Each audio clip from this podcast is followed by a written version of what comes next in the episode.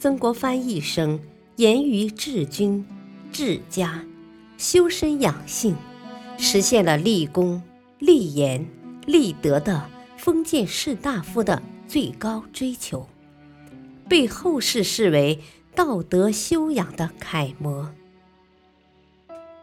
欢迎收听《新建》，曾国藩点评古典名著，播讲。汉乐，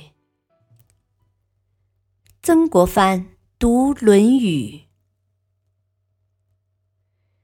文以载道。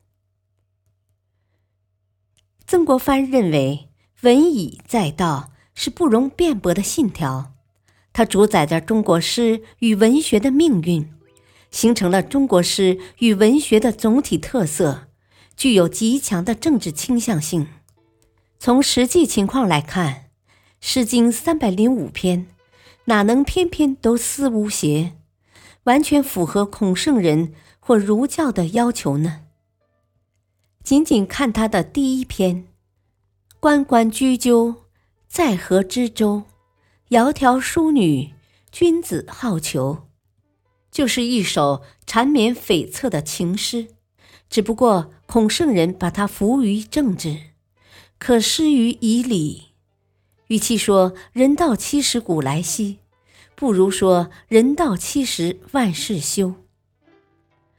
表面上看，圣人似乎说“人到七十已达到一种自由的境界”，但实际上，这种自由、这种从心所欲不逾矩，是以欲望的消退为代价而换来的。也就是说，人到了七十岁，还有什么呢？即使随心所欲，无论如何也不会有什么非分之想，更不要说有什么超越法度和越轨的行动了。同时认为，有大智慧的人不显山露水，不卖弄聪明，表面上看起来很愚笨，其实却很聪明。有句俚语说得生动：“面带诸相，心头嘹亮。”老子有句名言：“大直若屈，大巧若拙。”苏东坡补充说：“大勇若怯，大智若愚。”曾国藩认为，用道德来治理国家政治是德政，与此相反是暴政。比如说。文武之治是德政，桀纣之治是暴政。翻开二十五史，在很大程度上便是德政与暴政的历史。德政流芳千古，暴政遗臭万年，这已是没有什么可讨论的了。可讨论的是德治与法治的问题。诚如圣人所说。德治是执政者像北极星一样居于中心的地位，而其他所有的人都环绕着他，或者说像众星捧月一样。这样一来，执政者本身就有了主宰的地位。一朝天子一朝臣，遇到贤明人君，人民算是运气好，天下大治；可一旦运气不佳，遇到昏乱暴君，人民也就只有遭殃了。而德治正是儒家政治的特色，更进一步说，也正是中国古代政治的特色。一言以蔽之，执政者以身作则，老百姓才会按执政者的意思办事。所以。古往今来的执政者总是很注意树立自身的形象，努力使自己成为一个爱民如子的人，一个慈祥而孝敬父母的人，一个勤政而廉洁的人。说起来，作为一个公众形象，这一切都是可以理解的，因为圣人不是早就说过了吗？只有这样的形象。才能使老百姓恭敬、忠诚而勤勉。在曾国藩读到《尧曰》第二十章时，认为这是整部《论语》中最独特的一章，不是记录孔子及其弟子的言行，而是尧帝禅让帝位时告诫舜帝的话，商汤王讨伐夏桀时向上帝祷告的话，周武王胜利后分封诸侯的话，等等。而且前后文字不相连贯，一般认为有所脱落。编《论语》的人把这一章放在这里是什么意思呢？一般认为带有全书总结的性质，主要说明孔子祖述尧舜、宪章文武的意思，说明孔子的思想都是源于尧舜文武这些古圣贤的。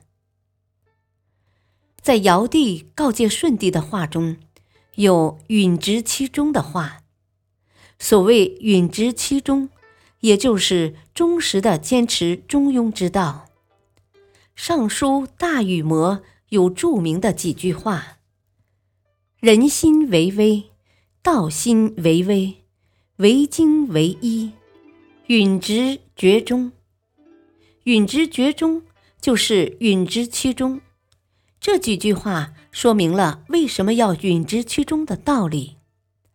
因为人心为微，人的思想欲望是非常危险的，而调整人的思想、中和人的欲望的道心又是非常微妙的，所以要用道心去调节人心，就得为精为一，允直其中，精心一意的、忠实的坚持中庸，坚守公平。做到不偏不倚，无过无不及，恰到好处。只有这样，才能保证人心不作乱，天下享太平。否则，就会出现尧帝指出的那种情况：四海困穷，天路永终，天下一片混乱，民不聊生。即便是天赐的禄位，也是保不住的。正是从古圣贤的这种思想出发，孔子才一再强调“中庸其志矣乎”，把中庸之道作为儒家的最高道德加以提倡。立身处世之学，曾国藩认为，孔门的学说最后落脚到命、理、言三个支点上。说到底还是立身处世的学说。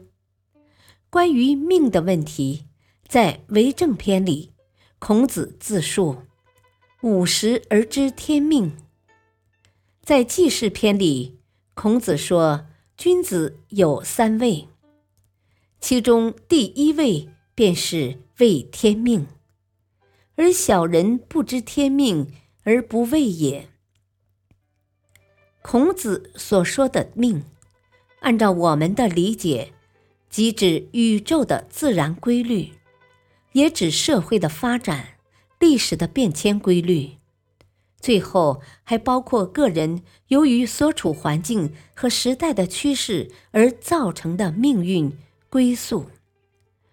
所以他说：“不知命，无以为君子也。”如果你不知道这些，没有自知之明，你怎么可以把握住自己呢？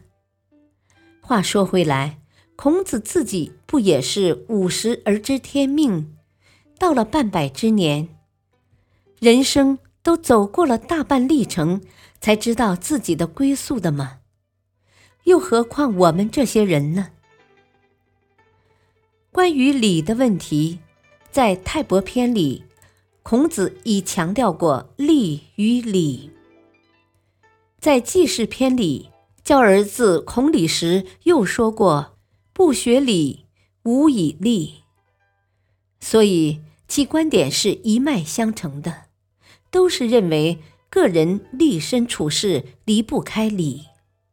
这里的礼，正如我们在前面已经说过的那样，不是指什么具体的礼仪礼节。甚至也不仅仅是指理智，而是包括所有这几方面在内的传统礼仪，相当于我们今天所说传统文化的概念。既然如此，一个人不懂得礼，怎么可能在这世界上立身呢？更不用说做一番事业和成就来了。最后说到言的问题，这方面的论述在《论语》里更是不少。比较典型的，如《学而》篇说：“巧言令色，先以人。”《公冶长》篇说：“使无于人也，听其言而信其行；今无于人也，听其言而观其行。”这些都是说的一个人的言语和实际品德的关系问题。所谓万丈深潭终有底，只有人心不可测。所以，语言与内在品德、语言与实际行动的问题，一直苦恼着孔子及其弟子。好在，语言是思想的直接现实，识别一个人的言语。多少还是可以识别一个人的。正如孟子继承孔子之言的学说而加以研究所说：“偏颇的言语，你能够知道它片面在哪里；夸张的言语，你能够知道它过分在哪里；诡辩的言语，你能够知道它荒谬在哪里；躲闪的言语。”你能够知道他理屈在哪里，这就算知道一个人的言语了。反过来，听话听声，锣鼓听音。如果你不能识别一个人的言语，那么你就很可能不能够真正认识这个人，而很可能被他所蛊惑、所蒙骗。这就是孔子再次强调。不知言，无以知人也的道理所在。总而言之，命、理、言三之为《论语》画上了句号，却并没有在我们每个人的人生实践中画上句号。知命、知理、知言，我们到底又知道多少呢？所谓半部《论语》治天下。一部《论语》读完，莫说治天下，就是治我们自身，又有多少体悟，多少长进呢？曾国藩读完《论语》后总结道：“孔子的政治主张是礼和仁的学说。他生活于春秋大变革时代，他反对以政刑来强迫人民服从。他所说的礼。”是一种政治秩序，他所说的人是最高的道德规范。当然，这种人和礼是有上下、尊卑、贵贱等级之分的。动荡不安的春秋时代，诸侯为了争霸是讲究实力、着眼于利的，所以未能采纳孔子仁的政治主张。孔子也没有被重用。孔子师徒颠沛流离十四年，周游列国。于公元前四百八十四年，鲁哀公十一年返回鲁国。这时，孔子已是白发苍苍的六十八岁的老人了。感谢收听，下期播讲第四章。曾国藩评点《左传》，敬请收听，再会。